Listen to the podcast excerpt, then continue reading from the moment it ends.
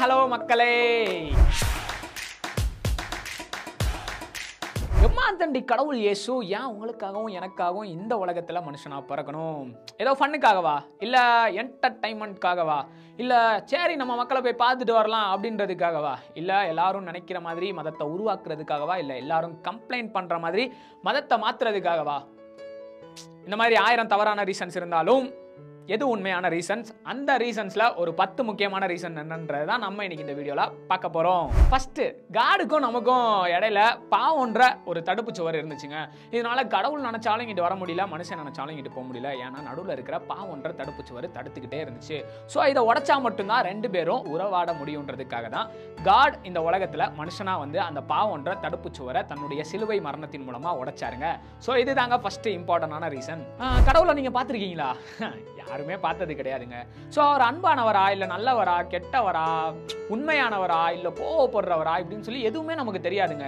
So அவர் எப்படிப்பட்டவர் அவரோட character என்னன்னு சொல்லிட்டு நமக்கு டிஸ்பிளே பண்ணி காமிக்கிறதுக்காக தான் அதாவது நமக்கு ஷோ பண்ணுறதுக்காக தான் கடவுள் இந்த உலகத்தில் மனுஷனாக பிறந்தாருங்க. அடுத்ததா தப்பு செஞ்சா தண்டனை இருக்குது மக்களே. நம்ம செஞ்ச பாவத்துக்கெல்லாம் கண்டிப்பாக பனிஷ்மெண்ட்னு ஒன்று இருக்குது மக்களே. ஸோ இந்த பனிஷ்மெண்ட்னால நம்மளால கடவுள்கிட்ட நெருங்கி சேர முடியாது. ஸோ இந்த பனிஷ்மெண்ட்டை அவர் தாமலை ஏற்றுக்கிறதுக்காக தான் இந்த உலகத்தில் மனுஷனாக பிறந்தாரு. ரெண்டாயிரம் வருஷத்துக்கு முன்னாடி சிலுவையில் உங்களுக்காகவும் எனக்காகவும் அந்த பனிஷ்மெண்ட்டை அவரே ஏற்றுக்கிட்டாருங்க ஸோ இதுக்காக தான் அந்த இயேசு கிறிஸ்து இந்த உலகத்தில் மனுஷனாக பிறக்கணுங்க.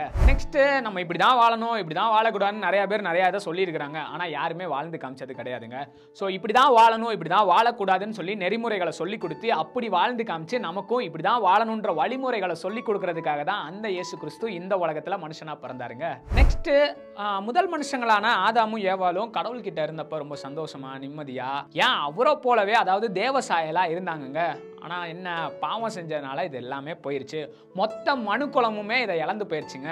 ஸோ இந்த மொத்த மனு குலத்துக்குமே இந்த பரிசுத்தத்தை இந்த உண்மையை இந்த சந்தோஷத்தை அதாவது தேவசாயலை அதாவது அவரை போலவே ஒரு வாழ்க்கையை திரும்ப தரதுக்காக தான் இயேசுசாமி இந்த உலகத்துல மனுஷனாக பிறந்தாருங்க.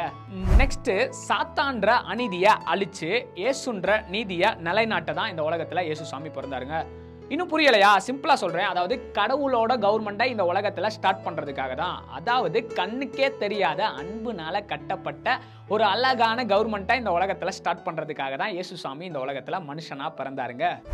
ஸோ நெக்ஸ்ட்டு நம்மளோட கஷ்டம் கவலை வேதனை வருத்தம் இது எல்லாத்தையுமே ஏற்றுக்கிறதுக்கு யாருமே இல்லைங்க. ஸோ இது எல்லாத்தையுமே நமக்கு ஒரு பீஸ்ஃபுல்லான நிம்மதியான வாழ்க்கையை தரதுக்காக தான் இயேசுசாமி இந்த உலகத்தில் மனுஷனா பிறந்தாருங்க.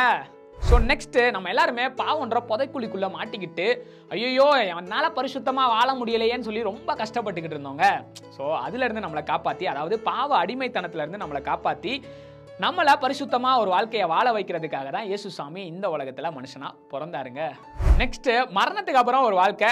உங்களுக்கும் எனக்கும் இருக்குது மக்களே. அதாவது செத்ததுக்கு அப்புறம் அதாவது நரகத்துக்கு போகிறோமா இல்லை சொர்க்கத்துக்கு போகிறோமா அப்படின்றது ரொம்ப ரொம்ப முக்கியமான ஒரு கேள்வி. ஸோ இந்த வாழ்க்கையில் அதாவது பைபிள் சொல்லுது நித்திய ஜீவனை அதாவது சொர்க்க வாழ்க்கையை உங்களுக்கும் எனக்கும் தரதுக்காக தான் இயேசுசாமி இந்த உலகத்தில் மனுஷனாக பிறந்தாருங்க. லாஸ்ட்டாக அவர் நம்ம மேலே வச்ச அன்பு எவ்வளோ பெருசுன்னு உங்களுக்கும் எனக்கும் காமிக்கிறதுக்கு தாங்க இந்த உலகத்தில் மனுஷனாகவே பிறந்தாருங்க.